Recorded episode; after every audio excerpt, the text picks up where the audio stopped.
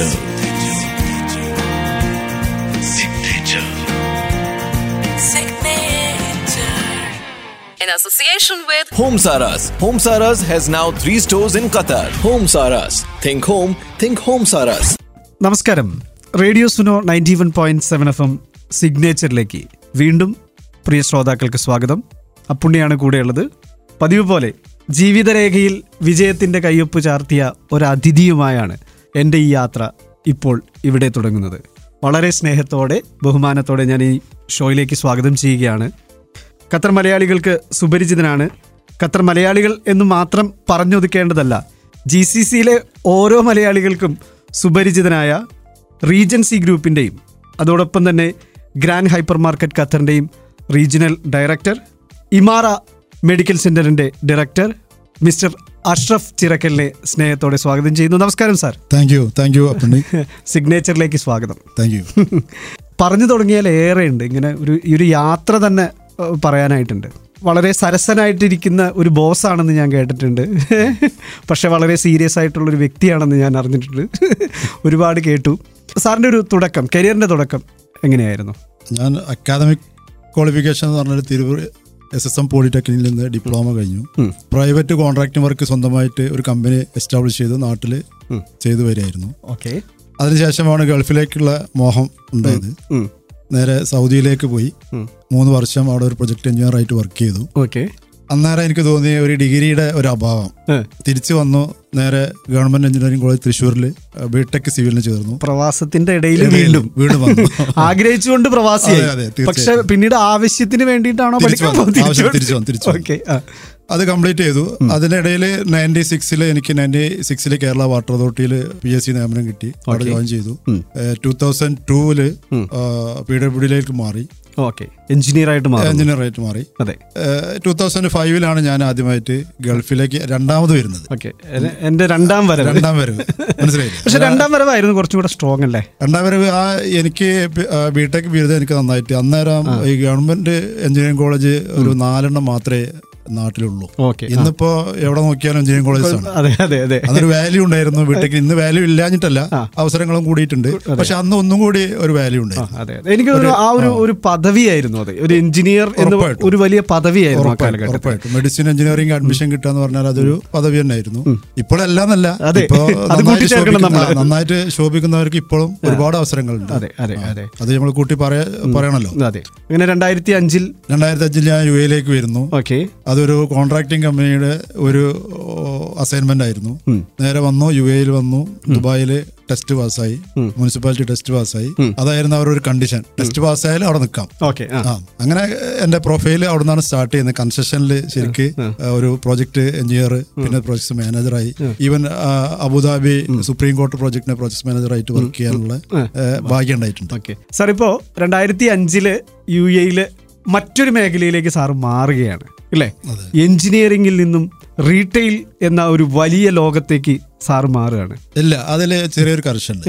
രണ്ടായിരത്തി അഞ്ചിൽ ഞാൻ എഞ്ചിനീയർ ആയിട്ടാണ് വരുന്നത്. രണ്ടായിരത്തി പത്ത് വരെ എഞ്ചിനീയർ തന്നെയാണ്. രണ്ടായിരത്തി പത്തിൽ ഇപ്പോ ഞാൻ ഉള്ള റീജൻസി ഗ്രൂപ്പിന്റെ ഒരു പ്രൊജക്ട് ചെയ്യാൻ വേണ്ടി എനിക്കൊരു അവസരം കിട്ടി ഓക്കെ അവിടെയും എഞ്ചിനീയറിംഗ് തന്നെ അവസരം കിട്ടി ആ. അൽക്കൈൽ മാൾ എന്ന് പറഞ്ഞ ദുബായ് അൽക്കൂസിലുള്ള ഒരു പ്രൊജക്ട് ഞാൻ ഏറ്റെടുക്കുന്നു. ഞാനത് വളരെ ഭംഗിയായി ചെയ്യുന്നു. അങ്ങനെയാണ് എന്റെ ഒരു ഫാമിലി ഗ്രൂപ്പ് കൂടിയായ റീജൻസി ഗ്രൂപ്പിൽ എന്റെ കസിൻ തന്നെയാണ്. ഫസ്റ്റ് കസിൻ തന്നെയാണ് managing director doctor Anwar Ameen. പുള്ളി പ്രപ്പോസ് ചെയ്തത് okay you come back to our group അങ്ങനെ ഞാൻ എന്ത് ചെയ്യുന്നു വെച്ചാൽ ഒമാനിലേക്ക് എന്നെ റീജിയണൽ ഡയറക്ടറായിട്ട് അസൈൻ ചെയ്യാം റീറ്റെയിൽ ഒന്നും അറിയില്ല. റീറ്റെയിൽ അറിയാത്ത ഒരു സമയമാണ്. അതാണ് അത് ഭയങ്കര രണ്ടും രണ്ട് എക്സ്ട്രീമാണ് അതെ അതെ അതൊരു ടിസ്റ്റൻ ആയിരുന്നു അത് എനിക്ക് റീറ്റെയിൽ ഒരു എനിക്കൊരു ഒരു സ്പാർക്ക് ഉണ്ടായിരുന്നു. എനിക്കത് ചെയ്യാമെന്നുള്ള കോൺഫിഡൻസ് കോൺഫിഡൻസ് ഉണ്ടായിരുന്നു. വിത്തിൻ ടു ഇയർ കൊണ്ട് ഞാൻ ഒമാനിൽ നിന്നും ഒരു മുഴുവൻ എന്ന് പറയാൻ പറ്റില്ല. ഒരു sixty to seventy percentage retail business പഠിച്ചു. പഠിച്ചു. രണ്ടായിരത്തി പന്ത്രണ്ടിൽ തിരിച്ച് ഖത്തറയിൽ വരികയാണ്. ഖത്തറയിൽ ആദ്യമായിട്ടുള്ള ഞങ്ങളുടെ ഷോപ്പ് ഗ്രാൻഡ് മാൾ ഏഷ്യൻ ടൗണിലുള്ള രണ്ടായിരത്തി പന്ത്രണ്ട് രണ്ടായിരത്തി പന്ത്രണ്ടിൽ ഓക്കെ ഓക്കെ രണ്ടായിരത്തി പതിമൂന്നിലാണ് അത് ഓപ്പൺ ചെയ്യുന്നത്. രണ്ടായിരത്തി പന്ത്രണ്ടിൽ വന്ന് പ്രൊജക്ട്സ് കംപ്ലീറ്റ് ഞാൻ തന്നെ ഹാൻഡിൽ ചെയ്തു. ഇപ്പോഴും ഗ്രൂപ്പിന്റെ എല്ലാ പ്രൊജക്ട്സും ഇന്ത്യയിലെയും ഗൾഫിലെയും എല്ലാ പ്രൊജക്ട്സും ഹാൻഡിൽ ചെയ്യുന്നത് ഞാൻ തന്നെയാണ്. ഇൻക്ലൂഡ് ഇപ്പോ റീറ്റെയിൽ ബിസിനസ് നോക്കുന്നതോടൊപ്പം എല്ലാ പ്രൊജക്ട്സും ഞാൻ തന്നെയാണ്. ഒരു എഞ്ചിനീയർ എഞ്ചിനീയറും ബാക്ക്ഗ്രൗണ്ട് ഉള്ളതുകൊണ്ട് അത് തന്നെ നമ്മൾ ചെയ്യുന്നു അതുകൊണ്ട് ഒരു ഒരു മൾട്ടി ടാസ്ക് ആണ് ഇപ്പോൾ ഉള്ളത്. ഈ രണ്ടായിരത്തി പന്ത്രണ്ട് മുതൽ റീറ്റെയിൽ മേഖലയിലുള്ള ഈ ഒരു യാത്ര അതൊരു ഒരു വാചകത്തിൽ പറയാൻ പറഞ്ഞാൽ എങ്ങനെ പറയാൻ പറ്റും? ഒരു വാചകത്തിൽ പറയാൻ പറ്റുമോ ഒരിക്കലും പറ്റില്ല റീറ്റെയിൽ റീറ്റെയിൽ ഈസ് ഡീറ്റെയിൽ എന്നാണ് പറയാം. Okay retail is a detail business still I am a student in retail industry ഏകദേശം ഒരു അറുപതിനായിരത്തോളം എസ് കെയൂസ് ഹാൻഡിൽ ചെയ്യുന്ന ഒരു proper inventory management proper floor management ഒക്കെ വേണ്ട ഒരു ബിസിനസ് ആണ് റീറ്റെയിൽ മാനേജ്മെന്റ് എസ്പെഷ്യലി നമ്മൾ ഫുഡ് ഐറ്റംസ് ഒക്കെ നമ്മൾ മാനേജ് ചെയ്യുമ്പോൾ ഇതിന്റെ shelf life ageing stock expire ആവാതെ ശ്രദ്ധിക്കുക. അതേസമയം കസ്റ്റമർക്ക് എപ്പോഴും ഡിമാൻഡുള്ള ഫാസ്റ്റ് ലൈൻ ലൈനിന്റെ availability hundred percentage make sure ചെയ്യുക. ഇങ്ങനെ ഒരുപാട് കാര്യങ്ങൾ. അത് ഇന്നിപ്പോ നമ്മൾ ഐ ടി വളരെ വിപുലമായതുകൊണ്ട് ഐ ടി ടെക്നോളജി വിപുലമായതുകൊണ്ട് നമുക്ക് ബാംഗ്ലൂർ ഒരു ബാക്ക് ഓഫീസ് ഉണ്ട് സെഡ് ലാബ് എന്ന്. പറഞ്ഞിട്ട്. അപ്പോൾ അതിനെ ബേസ് ചെയ്തുകൊണ്ട് നമുക്ക് വളരെ നന്നായിട്ട് ഐ ടി ഓറിയന്റഡ് ആയിട്ട് നമുക്ക് രണ്ടും കൂടെ ഒരുമിപ്പിച്ച് കൊണ്ടുപോകുന്നതുകൊണ്ട് വളരെ നല്ല രീതിയിൽ ഇൻവെന്ററി മാനേജ്മെന്റ് അതിന് ഫ്ലോർ മാനേജ്മെന്റ് ചെയ്യാൻ പറ്റുന്നുണ്ട്. അപ്പോൾ എന്റെ ഒരു ടെക്നിക്കൽ സ്കില്ലും കൂടി ആകുമ്പോൾ എനിക്കത് വളരെ നന്നായിട്ട് മാനേജ് ചെയ്യാൻ പറ്റുന്നുണ്ട് എന്നാണ് എന്റെ വിശ്വാസം. അതാണ് ആ യാത്രയുടെ ഉള്ളടക്കം എന്ന് പറയുന്നത്. അതെ അതെ. Sir grand Asian town. അവിടെ കുറേ ആളുകളുടെ മുഖത്തെ സന്തോഷം കാണാറുണ്ട്. അവന് ഒരു അവധി ദിവസം കിട്ടിയാൽ അവൻ വീട്ടിലേക്ക് പോകാനൊരുങ്ങുമ്പോൾ ഈ സമയത്തൊക്കെ ആ ഏരിയ തന്നെ ഒരു ഒത്തുകൂടലിന്റെ ഏരിയയാണ് ഇപ്പോൾ നമുക്കറിയാം കോവിഡിന്റെ പ്രോട്ടോക്കോളും കാര്യങ്ങളും ഉള്ളത് കൊണ്ട് ഒരു കുറി ആ മുഖങ്ങളിൽ കാണുന്ന സാധാരണക്കാരായ സാധാരണക്കാരിൽ സാധാരണക്കാരായ ആളുകൾ വരുമ്പോൾ നിങ്ങൾ മികച്ച ഓഫറുകൾ കൊടുക്കുന്നു. അവർക്ക് അവരുടെ ഒരു സ്വന്തം ഇടങ്ങളിലെ പോലെ തന്നെ ഇവർ പർച്ചേസ് ചെയ്യുന്നു. ആ ആ സന്തോഷമൊക്കെ നോക്കി കാണുമ്പോൾ സാറിന് എന്താ തോന്നാറുള്ളത്? അതിൽ എടുത്ത് പറയേണ്ടത് ഈ ഒരു പ്രത്യേകിച്ച് ഗ്രാൻഡ് മാളിനെ സംബന്ധിച്ചിടത്തോളം കസ്റ്റമേഴ്സ് കൂടുതലും ഒരു ലോ പ്രൊഫൈൽ ഉള്ള ആളുകളാണ്. Low profile means in the means of income okay very low salary ആളുകളാണ്. അതെ. അവർക്ക് അഫോർഡബിൾ ആയിട്ടുള്ള അഫോർഡ് ചെയ്യാൻ പറ്റുന്ന പ്രൈസിൽ നമ്മൾ സാധനം കൊടുക്കുക എന്നുള്ളതാണ് നമ്മൾ അൾട്ടിമേറ്റ് ഒരു എയിം ഉള്ളത്. അതാണ് അവരുടെ സന്തോഷത്തിന്റെ പ്രധാന കാരണം. അതിന് ഞങ്ങൾക്ക് അതിനെ ഒരു ഒരു ബാക്ക് ബോൺ ആയിട്ട് വർക്ക് ചെയ്യുന്നത്. ഓൾ ഓവർ വേൾഡ് എന്ന് ടോട്ടലി പറയാൻ പറ്റില്ലെങ്കിലും കൂടുതൽ പിന്നെ ഇന്ത്യ ചൈന യൂറോപ്പിന്റെ ചില കൺട്രികളിൽ തുർക്കി അതുപോലെ ബംഗ്ലാദേശ് തായ്ലാന്റ് യൂറോപ്പിൽ സ്പെയിനിൽ അങ്ങനെയുള്ള സ്ഥലങ്ങളിലൊക്കെ ഞങ്ങൾക്ക് ബാക്ക് ഓഫീസുകളും സോഴ്സിംഗ് ഓഫീസസും ഉണ്ട്. അതേസമയം ഏകദേശം എഴുപത്തഞ്ചോളം ഔട്ട്ലെറ്റുകളും ഏകദേശം ഒരു ഒന്നേ മുക്കാൽ ലക്ഷം കസ്റ്റമേഴ്സും പെർ ഡേ ഞങ്ങൾക്കുണ്ട് ഓക്കെ അപ്പോൾ പിന്നെ വലിയൊരു വോളിയം ബൾക്ക് പർച്ചേസ് ചെയ്യുന്നതുകൊണ്ട് വളരെ അഫോർഡബിൾ ആയിട്ടുള്ള ഒരു പ്രൈസിൽ ഞങ്ങൾക്ക് കിട്ടുന്നതുകൊണ്ട് തന്നെ നല്ലൊരു പ്രൈസിൽ കസ്റ്റമേഴ്സിന് ആ സാധനങ്ങൾ എത്തിച്ചു കൊടുക്കാൻ പറ്റും അത് അപ്പൊ ശരിക്കും അപ്പുണ്ണി പറഞ്ഞത് വളരെ യാഥാർത്ഥ്യമാണ് എന്നും അവിടെ ആഘോഷം തന്നെയാണ്. കസ്റ്റമേഴ്സിന്റെ മുഖത്ത് എപ്പോഴും പുഞ്ചിരിയാണ്. പുഞ്ചിരിയാണ്. ആ പുഞ്ചിരി നമുക്ക് നിലനിർത്താൻ ഇതുവരെ കഴിഞ്ഞിട്ടുണ്ട് ഇനിയും കഴിയും എന്നാണ് ഞങ്ങളുടെ ഒരു പ്രതീക്ഷ. തീർച്ചയായിട്ടും. അതോടൊപ്പം തന്നെ നമ്മളിപ്പോ ഈ ജീവിതരേഖയിൽ വിജയത്തിന്റെ കയ്യൊപ്പ് യാത്ര എന്നൊക്കെ പറയുമ്പോഴും ഗ്രാൻഡിൽ നിന്ന് അറിയേണ്ടതായ ഒരു കാര്യമുണ്ട്.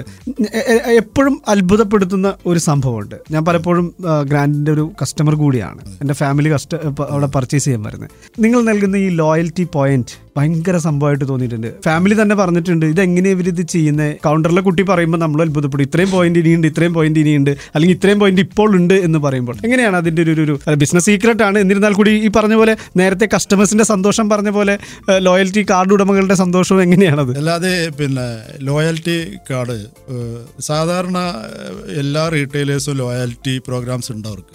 കൂടുതലും നമുക്കറിയാം നമ്മുടെ ഏതൊരു ഓപ്പറേറ്റേഴ്സ് എടുക്കുകയാണെങ്കിലും ഏതൊരു റീറ്റെയിൽ ഓപ്പറേറ്റേഴ്സ് എടുക്കുകയാണെങ്കിലും എസ്പെഷ്യലി അവർ കൊടുക്കുന്നത് മിക്കവാറും ഡിപ്പാർട്ട്മെന്റ് സ്റ്റോർ ഐറ്റത്തിനായിരിക്കും ഒന്നുകിലോ ഗാർമെന്റ്സ് അല്ലെങ്കിൽ ഇലക്ട്രോണിക്സ് ഐറ്റംസ് അതേസമയം ഡെയിലി നീഡ്സ് വരുന്ന സൂപ്പർ മാർക്കറ്റ് ഐറ്റത്തിന് ഫുഡ് ഐറ്റത്തിന് ഗ്രോസറി ഒന്നും fresh and fruit and vegetable ഐറ്റത്തിനൊന്നും ആരും ഓഫർ റെഗുലർ ആയിട്ട് കൊടുക്കാറില്ല.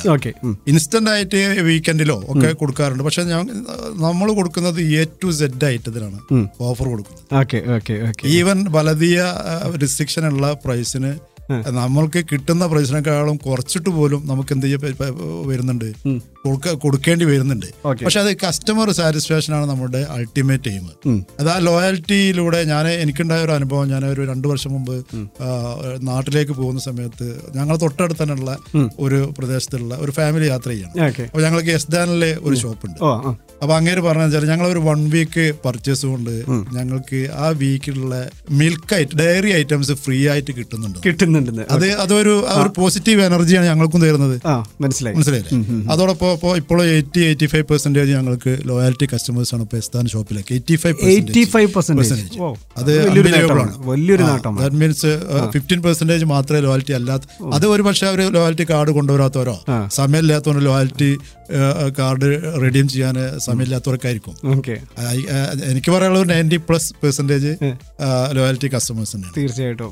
അത് മാത്രമല്ല ലോയൽറ്റി കസ്റ്റമേഴ്സിന് സ്പെഷ്യൽ ഒരു ഓഫേഴ്സ് ഞങ്ങൾ വീക്കിലി അല്ലെങ്കിൽ സീസണലായിട്ട് പ്രത്യേകിച്ച് വേറെയും കൊടുക്കുന്നുണ്ട്. ഇത് കൂടാതെ.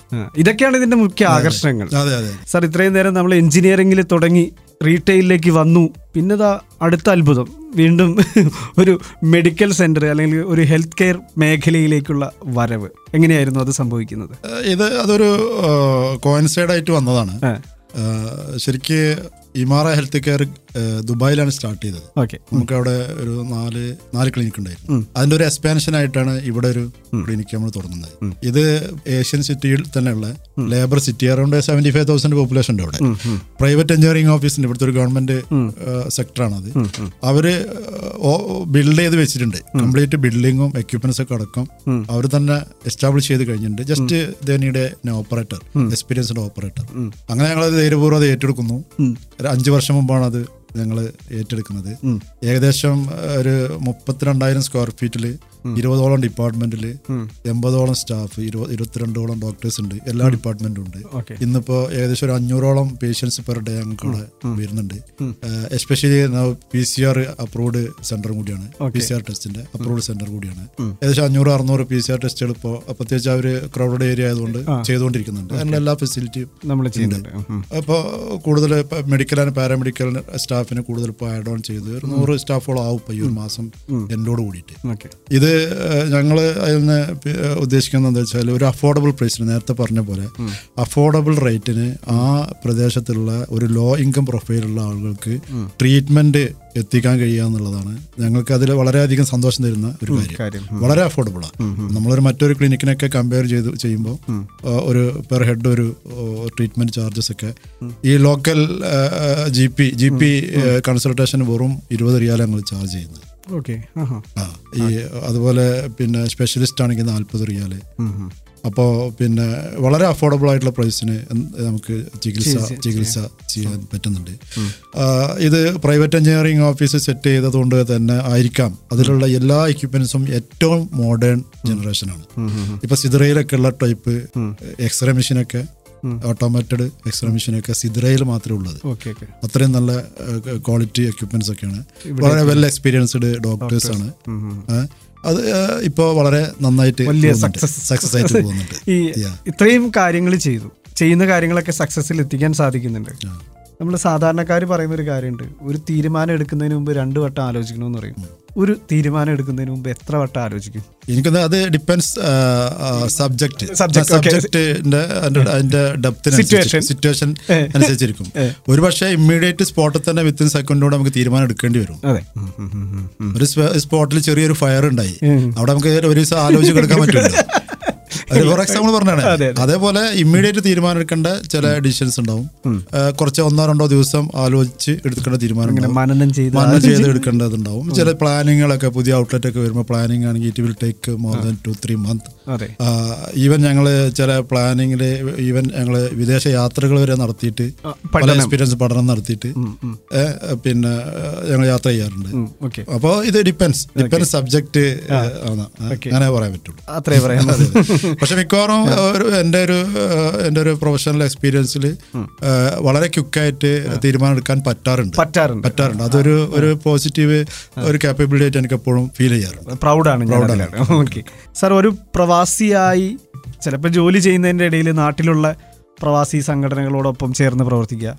അത്തരം കാര്യങ്ങൾ ഉണ്ടാവാറുണ്ട് പലർക്കും. ഇപ്പോൾ സാറിനെ പോലെയുള്ള ഇത്രയും തിരക്കുള്ള സമയത്ത് ബിസിനസിന്റെ കാര്യങ്ങൾ നോക്കാനുണ്ട്. അല്ല ഇതുപോലെയുള്ള കുറേ കാര്യങ്ങളിലൊക്കെ ഇടപെടുന്ന ഒരാൾ എന്ന നിലയിൽ. ഈ പൊതുപ്രവർത്തന മേഖലയെ എങ്ങനെയാണ് കൊണ്ടുപോകുന്നത്? അതിലേക്കൊക്കെ വരാനുണ്ടായ ഒരു സാഹചര്യം കൂടി എന്താണ്? നാട്ടിലും ഇങ്ങനെയൊക്കെ തന്നെ ആയിരുന്നോ? അത് ഇവിടെ വന്നു കഴിഞ്ഞപ്പോൾ ഇത് എനിക്ക് ഞാൻ ഇറങ്ങേണ്ടത് ആവശ്യമാണെന്നൊക്കെ തോന്നി. എങ്ങനെയായിരുന്നു അതിന്റെ ഒരു യാത്രയും തുടക്കവും? പൊതുപ്രവർത്തനം ഇവിടെ മാത്രമല്ല നാട്ടിൽ തന്നെ തുടങ്ങിയതാണ്. ഇവൻ എന്റെ പഠനകാലത്ത് പോലും എനിക്ക് എന്നിൽ ഒതുങ്ങി നിൽക്കാതെ നമ്മളെ കൂടെയുള്ള സഹജീവികൾക്ക് എന്തെങ്കിലുമൊക്കെ ചെയ്തു കൊടുക്കുക എന്നുള്ള ഒരു വിദ്യാർത്ഥി രാഷ്ട്രീയത്തിലായിരുന്നു? നാട്ടിലെ പ്രവർത്തനം? നാട്ടിലെ പ്രവർത്തനം എന്ന് പറയാം ക്ലബ്ബ് ബേസിലൊക്കെ. പൊളിറ്റിക്കൽ അല്ല. പൊളിറ്റിക്സിൽ അത്ര സജീവല്ല ഞാൻ. അങ്ങനെ നാട്ടിൽ നിന്ന് തന്നെ സാന്നിധ്യമുണ്ട്. എപ്പോഴും ഒരു സഹജീവി സഹജീവികൾ സഹജീവികളോടുള്ള ഒരു കാരുണ്യം എന്തെങ്കിലുമൊക്കെ ചെയ്യണം എന്നുള്ള ഒരു മനസ്സുള്ള ഒരാളാണ്. സ്വന്തമായിട്ട് തന്നെ പറ്റാവുന്ന കാര്യങ്ങൾ ഇപ്പോഴും ചെയ്തുകൊണ്ടിരിക്കുന്നുണ്ട്. അതോടൊപ്പം പ്രവാസ ജീവിതത്തിൽ ഇപ്പൊ ഞങ്ങളുടെ ഒരു ടീം തിരൂർ ഖത്തർ എന്ന ഒരു സംഘടന മൂന്ന് വർഷം രൂപം കൊടുത്തു. അതിന്റെ തുടക്കത്തിലുള്ള പ്രസിഡന്റാണ് ഞാൻ സത്യം പറഞ്ഞാൽ എന്റെ എന്റെ പ്രൊഫൈലിലൊക്കെ ഉള്ള പോലത്തെ ആളുകളിൽ വളരെ ഒരു മൂന്നോ നാലോ ആൾക്കാരേ ഉള്ളൂ. ബാക്കിയെല്ലാം ഒരു ലോ ഇൻകം ഉള്ള ആളുകളാണ്. ഹൗസ് ഡ്രൈവേഴ്സ് അല്ലെങ്കിൽ കഫ്തീരിയയിലുള്ള ജോലിക്കാർ ഇങ്ങനത്തെ ഒക്കെ ആൾക്കാരാണ്. അപ്പൊ ഈ ഒരു കൂട്ടായ്മയിൽ നിന്നും ശരിക്കും നമുക്ക് പേഴ്സണലായിട്ട് ഇങ്ങോട്ടൊരു നേട്ടമൊന്നുമില്ല. പക്ഷേ ഈ ഒരു കൂട്ടായ്മയിൽ അവർക്ക് ഒരു ഒരു താങ്ങും തണലായിട്ട് ഒരു കൂട്ടായ്മ ഇവിടെ ഉണ്ടെന്നും പരസ്പരം എന്തെങ്കിലുമൊക്കെ ഒരു വിഷയങ്ങൾ ഉണ്ടെങ്കിൽ കമ്മ്യൂണിക്കേറ്റ് ചെയ്യാനും. എന്തെങ്കിലുമൊക്കെ സഹകരിച്ച് നാട്ടിൽ എന്തെങ്കിലുമൊക്കെ വിഷയങ്ങൾ ഉണ്ടാകുമ്പോൾ സഹകരിച്ച് എന്തെങ്കിലുമൊക്കെ പറ്റാവുന്ന കാര്യങ്ങൾ നാട്ടിൽ എന്തെങ്കിലുമൊക്കെ ചെയ്തു കൊടുക്കാനൊക്കെ പറ്റാറുണ്ട്. അതോടൊപ്പം കൂട്ടി പറയാനുള്ളതെന്ന് വെച്ചാൽ ഇപ്പോൾ നാട്ടിൽ നിന്ന് വിട്ടു നിൽക്കുന്ന ഓരോരുത്തരും ഈ കുടുംബം വിട്ടു കഴിഞ്ഞാൽ ഇവിടെ ഒരു കുടുംബം നഷ്ടപ്പെട്ട പോലെയാണല്ലോ. അവരുടെ ഒരു ഇവിടുത്തെ ഒരു കുടുംബ പോലെ കുടുംബം പോലെ തന്നെയാണ് ഞങ്ങളുടെ സംഘടന. അവരുടെ എല്ലാ വിഷമങ്ങളിലും സന്തോഷങ്ങളിലും ഒക്കെ ഭാഗവാക്കാണ്. ഈ കൂട്ടായ്മക്ക് ഞങ്ങൾ പരമാവധി ഞങ്ങൾ ഒരു കലാ കലാ കായിക രംഗത്തൊക്കെ ഞങ്ങളുടെ കൂട്ടായ്മക്ക് ഖത്തറിൽ ഈ മൂന്ന് വർഷം കൊണ്ട് സാന്നിധ്യം അറിയിക്കാൻ പറ്റി കായിക രംഗത്തുള്ളത് എനിക്ക് വളരെ അറിയാം. നേരിട്ടറിയാം. നേരിട്ടറിയാം. വടംവലി മത്സരത്തിൽ നമ്മൾ സംഘടിപ്പിച്ച വടംവലി മത്സരം ടീം തിരൂരായിരുന്നു. ഖത്തറിൽ ഒന്നാം സ്ഥാനം. കാരണം വെച്ചാൽ കുറെ സംഘടനകൾ ഇവിടെ വർഷങ്ങളായിട്ട് പണിയെടുത്തുകൊണ്ടിരിക്കുക അതിന്റെ പിന്നാലെ പണിയെടുത്തുകൊണ്ടിരിക്കുന്ന സംഘടനകളുടെ ടീമുകളൊക്കെ ഒതുക്കി ഞങ്ങൾ ഫസ്റ്റ് എടുത്തു. കാരണം വെച്ചാൽ ഒരു- ഇപ്പൊ ആവേശം വന്നു. അതെ അതെ അതെ അതെ അതെ അതെ അതുണ്ടാവും എങ്ങനെയായാലും അത് ശരികളിലുണ്ട് തിരുവ് എന്ന് പറയുമ്പോൾ അപ്പോൾ ഈ കൂട്ടായ്മക്ക് ഒത്തിരി അതായത് ഈ കോവിഡ് കാലഘട്ടങ്ങളിൽ ഖത്തർ ചാരിറ്റിയുമായി കുറെ ഫുഡ് കിറ്റ് വിതരണം ചെയ്യാൻ പറ്റിയിട്ടുണ്ട്. അതുപോലെ ഈ ഒരു ചാർട്ടേഡ് ഫ്ലൈറ്റ് തുടക്കത്തിൽ ഞങ്ങളെ ടീം ഖത്തർ ഒരു ചാർട്ടർ ഫ്ലൈറ്റ്. വളരെ ചെറിയൊരു സംഘടന. ഞങ്ങൾക്ക് ഒരു മുന്നൂറിൽ മുന്നൂറ് മുന്നൂറിൽ താഴെയുള്ള അംഗങ്ങളേ ഉള്ളൂ. അതിൽ തന്നെ ഞാൻ നേരത്തെ പറഞ്ഞ പോലെ ലോ ഇൻകം ബേസ്ഡായിട്ടുള്ള ആൾക്കാരാണ്. കുറവാണ്. എന്നാലും ഞങ്ങൾ പിന്നെ ഒരു ഫ്ലൈറ്റ് ചാർട്ടർ ചെയ്തു. പിന്നെ ആനുവൽ മീറ്റുകൾ കൂടാറുണ്ട്. അതിൽ കുറെ അവരുടെ കലാ കായിക കാര്യങ്ങൾ പരിപോഷിപ്പിക്കാനും അത് പ്രസന്റ് ചെയ്യാനൊക്കെ ഉള്ള ഒരു സാഹചര്യമാണ്. ഇപ്പൊ കോവിഡായിട്ട് അതെല്ലാം നിശ്ചലമായി കിടക്കുകയാണ് സമീപഭാവിയിൽ അതൊക്കെ വീണ്ടും തുടങ്ങാന്നാണ് ഞങ്ങളൊക്കെ പ്രതീക്ഷ. പ്രതീക്ഷിക്കുന്നത്. ഇപ്പൊ ഖത്തർ ചാരിറ്റിയുമായിട്ട് ചേർന്ന് എച്ച് എം സിയുമായിട്ട് ചേർന്നൊക്കെ ഒരുപാട് പ്രവർത്തനങ്ങളിൽ പങ്കെടുക്കാനും സാധിക്കുന്നു. ഈ സമയത്താണ് എന്റെ മനസ്സിലേക്ക് പെട്ടെന്ന് വന്നൊരു കാര്യം. ഈ കോവിഡിനെ ഖത്തർ പിടിച്ചു കിട്ടിയത് വലിയ ചർച്ചയാണ്. ഇന്ന് ലോകമെമ്പാടും ചർച്ചയാണ്. കോവിഡ് രോഗം കുറഞ്ഞ ആദ്യ പട്ടികയിലാണ് ഖത്തർ ഉള്ളത് ഇപ്പൊ സാർ ആരോഗ്യ മേഖലയിലും ജോലി ചെയ്യുന്ന അല്ലെങ്കിൽ അതിന്റെ നേതൃസ്ഥാനത്ത് ഇരിക്കുന്ന ഒരാൾ എങ്ങനെയാണ് അഷ്റഫ് സാർ ഇതിനെ വിലയിരുത്തുന്നത്? ഇതിനെ എങ്ങനെയാണ് ഖത്തറിനെ സാർ അഭിനന്ദിക്കുന്നത് എങ്ങനെയാണ്? തീർച്ചയായിട്ടും ഖത്തർ അധികാരികളെ പ്രത്യേകിച്ച് ഹെൽത്ത് ഡിപ്പാർട്ട്മെന്റ് അതിനോട് ഒരു കൂട്ട് കൂട്ടമായ ഒരു പ്രവർത്തനമാണ് അത് ഹെൽത്ത് ഡിപ്പാർട്ട്മെന്റ് മാത്രമല്ല. മിനിസ്റ്റർ ഓഫ് ഇന്ത്യസ് മറ്റുള്ള എല്ലാ ഡിപ്പാർട്ട്മെന്റും കൂടി ഒന്നിച്ച് ചേർന്ന് ഉള്ള ഒരു ടീമാണ് ഇതിനെ നിയന്ത്രിക്കുന്നത്. തീർച്ചയായിട്ടും അവരുടെ ഓരോ സമയാസമയങ്ങളിലുള്ള ഗൈഡ് ലൈൻസ് ആ ഗൈഡ് ലൈൻസ് വളരെ പ്രോപ്പർ ആയിട്ടുള്ള ഗൈഡ് ലൈൻസ് ആണ് ഈവൻ ഡബ്ല്യു എച്ച്ഒ പോലും പ്രശംസിച്ചിട്ടുണ്ട്. തീർച്ചയായിട്ടും. പ്രശംസിച്ചിട്ടുണ്ട്. പിന്നെ അവരുടെ ഇഹ്തിറാസ് ആപ്പ് നമ്മൾ Qatar government Ehteraz app. Ehteraz ആപ്ലിക്കേഷന് നമ്മളൊക്കെ ഇൻട്രൊഡ്യൂസ് ചെയ്തിട്ടാണ് മറ്റുള്ള ജി സി സി ഒക്കെ അങ്ങനത്തെ കോപ്പി ചെയ്യായിരുന്നു ശരിക്കും. ഇത്രാസിൽ എനിക്ക് തന്നെ നമുക്കൊരു അഭിമാനിക്കാനുള്ളത് ഇവൻ ഒരു മലയാളിയുടെ ഒരു കയ്യൊപ്പ് ഉണ്ട് അതിന്റെ പ്രൊഡക്ഷനിൽ ആൽബിച്ചോയുടെ അപ്പോ ഈ ഇഹ്തിറാസ് ആപ്പും സമയാസമയങ്ങളുടെ ഗൈഡ് ലൈനും അത് ഉൾക്കൊള്ളാനുള്ള നമ്മുടെ ഈ ഖത്തർ നിവാസികളുടെയും പ്രവാസികളായിട്ടുള്ള റെസിഡൻസിന്റെയും സന്നദ്ധതയും. ഇതാണ് ശരിക്ക് ഖത്തറിനെ ഈ ലോകത്തിന്റെ മുമ്പിൽ അതിനൊരു മാതൃകയാവാനും ഇങ്ങനെ കോവിഡിനെ പിടിച്ചു കെട്ടാനും നമുക്കൊക്കെ അറിയാം നൂറ് ഇരുന്നൂറ് അംഗങ്ങളൊക്കെ നൂറ് ആളുകളൊക്കെ കോവിഡ് പിടിച്ച് മരിച്ചുകൊണ്ടിരിക്കുമ്പോൾ ഇവിടെ മരണം തന്നെ ഉണ്ടായിരുന്നില്ല. വളരെ റെയറായിട്ടായിരുന്നു. ജീവഹാനികൾ സംഭവിച്ചിട്ടുള്ളത്. തീർച്ചയായിട്ടും ഖത്തർ ഗവൺമെന്റിനെ അതിനെ എങ്ങനെയാണ് പ്രശംസിക്കേണ്ടതെന്ന് എനിക്ക് വാക്കുകളില്ല. അത്രയും നല്ല പ്രവർത്തനമാണ്. അതിൽ അതിൽ ഈ ഫ്രണ്ട് ലൈൻ വർക്കേഴ്സിനെ നമ്മൾ അഭിനന്ദിച്ചേ മതിയാവും. ഹെൽത്ത് സെക്ടേഴ്സിലുള്ള. അതെ. അതിന്റെ ചെറിയൊരു ഭാഗവാക്കാവാൻ ഞങ്ങളുടെ ക്ലിനിക്കിന് ഇമാറ ഹെൽത്ത് കെയറിനും കൂടി ഭാഗമാക്കാൻ കഴിഞ്ഞു എന്നുള്ളതിൽ ചാരിതാർത്ഥ്യമുണ്ട്. ഒരുപാട് സന്തോഷമുണ്ട്. ഓക്കെ. സാർ ഇപ്പോൾ ഖത്തറിലെ ഒരുപാട് കാര്യങ്ങൾ ജീവിതത്തിന്റെ യാത്ര എല്ലാം എല്ലാത്തിലേക്കും നമ്മൾ എത്തി ഫാമിലിയെ കുറിച്ചാണ് ഈ യാത്രയിൽ അതുകൂടി പറഞ്ഞാണ്. എപ്പോഴും നമ്മൾ കുറേ അധികം സന്തോഷിക്കുക എപ്പോഴും നമ്മുടെ ഫാമിലിയുടെ കുറേ കാര്യങ്ങളും അറിയാൻ ഭയങ്കര ആഗ്രഹമാണ് നമുക്ക്. തീർച്ചയായിട്ടും. അപ്പോൾ ആ ഭാഗ്യവതി ആരാണ്?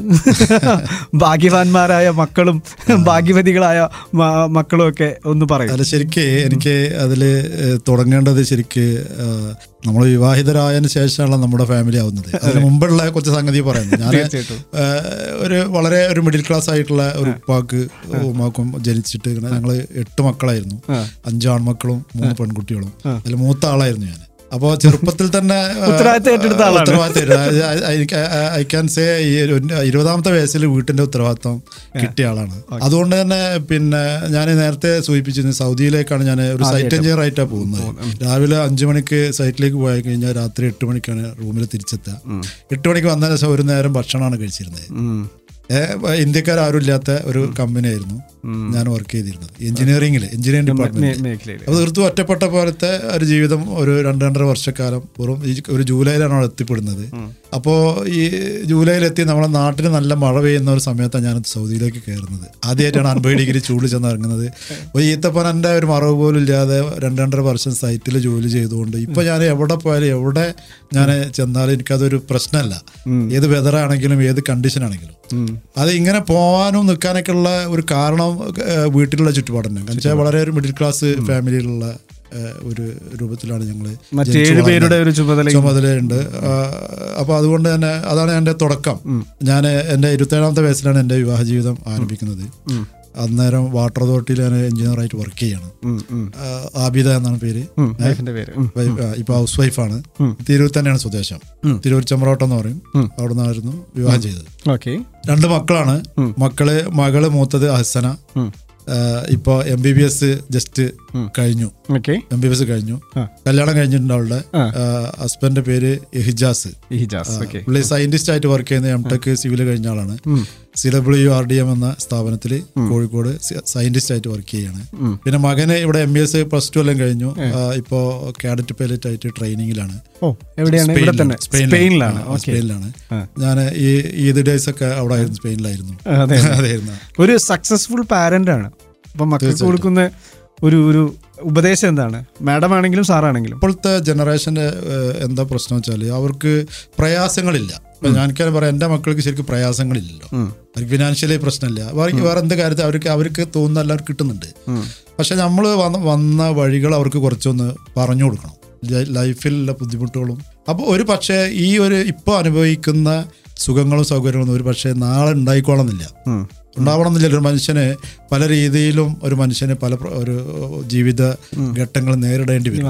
അപ്പൊ അപ്പോൾ അത് അവരെ ശരിക്ക് പഠിപ്പിച്ചു കൊടുത്ത് ഏത് പ്രയാസ ഘട്ടങ്ങളിലും പിടിച്ചു നിൽക്കാനുള്ള ഒരു കേപ്പബിൾ ഫേസ് ചെയ്യാനുള്ള ഇത് മാത്രമല്ല ജീവിതം. ഒരു പക്ഷേ ഡിഫിക്കൽറ്റിയും വരാം. ഒരു പക്ഷേ ഇതിനെക്കാട്ടി എക്സ്പ്ലോർ ചെയ്തിട്ട് മുന്നോട്ടും പോവാം. രണ്ട് എക്സ്ട്രീം എൻഡിലും പിടിച്ചിരിക്കാനുള്ള ഒന്നിൽ പിടിച്ച എക്സ്ട്രീം താഴോട്ട് വരികയാണെങ്കിൽ പിടിച്ചിരിക്കാനും മുകളിലോട്ട് പോവുകയാണെന്നുണ്ടെങ്കിൽ ആ മുകളിലോട്ട് പോയതിൽ സഹജീവികളെയും കൂടി മറക്കാതെ ഉള്ള ഒരു ജീവിതം സെറ്റ് ചെയ്യാനാണ് എപ്പോഴും പറയാറുള്ളത്.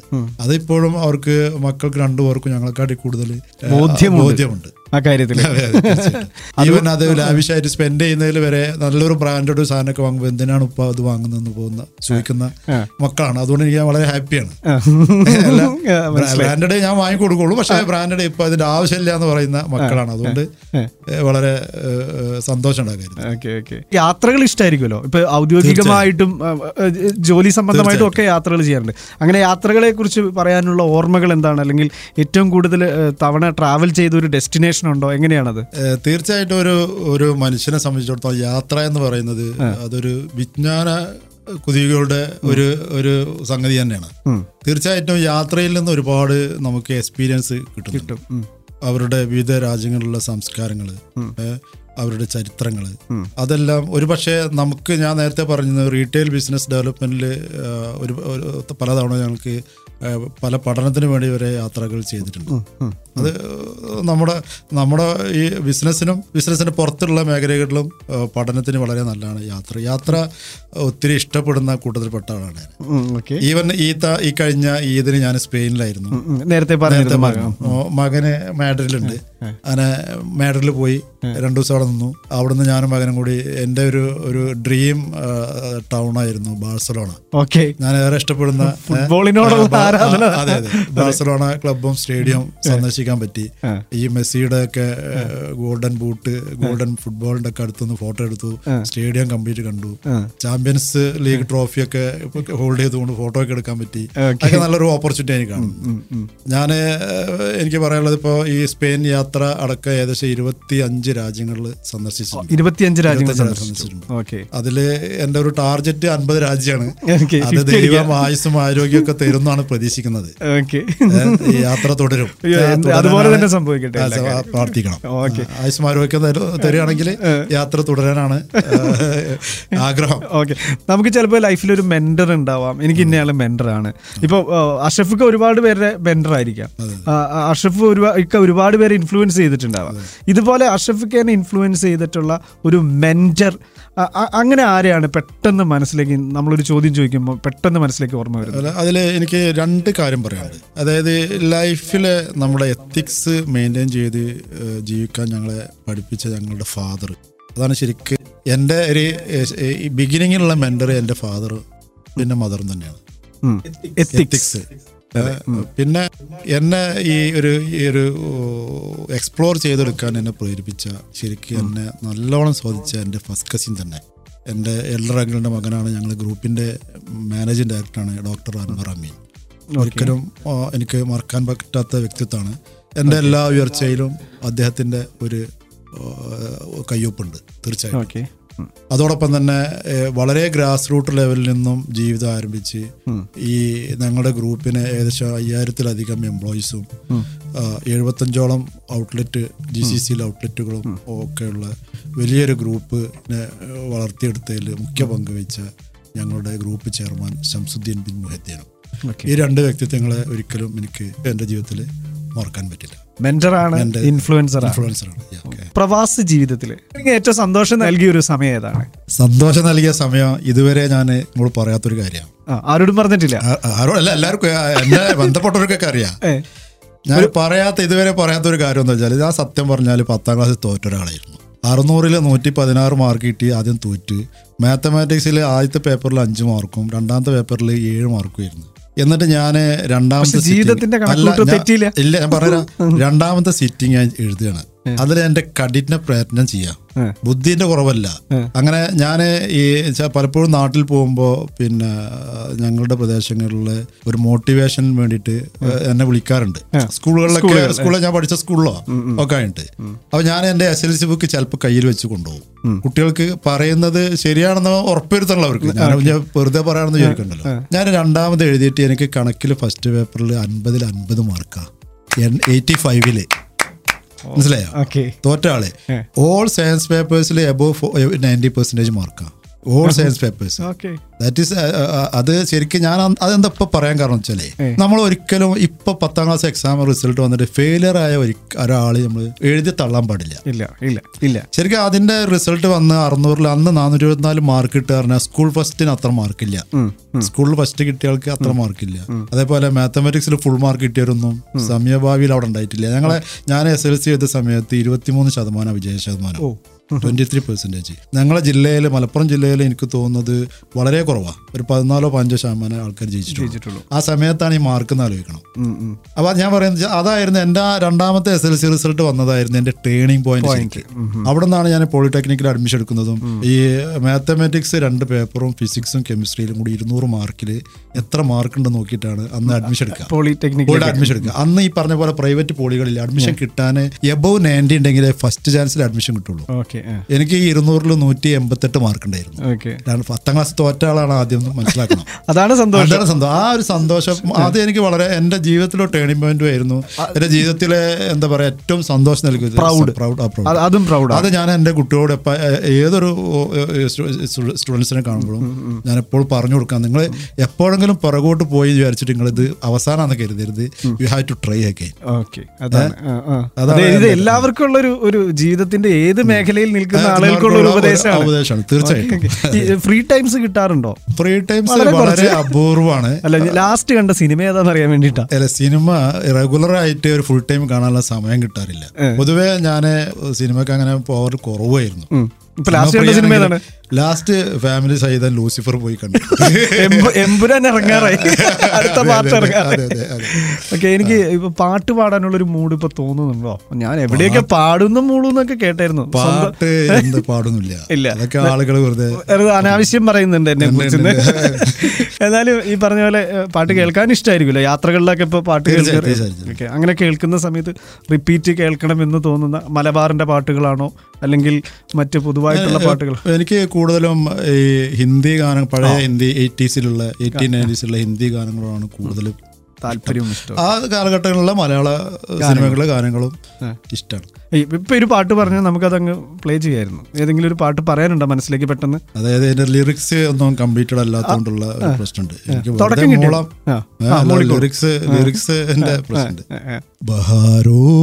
ഫൂൽ ബർസാഹോ मेरा महबूब आया है मेरा महबूब आया है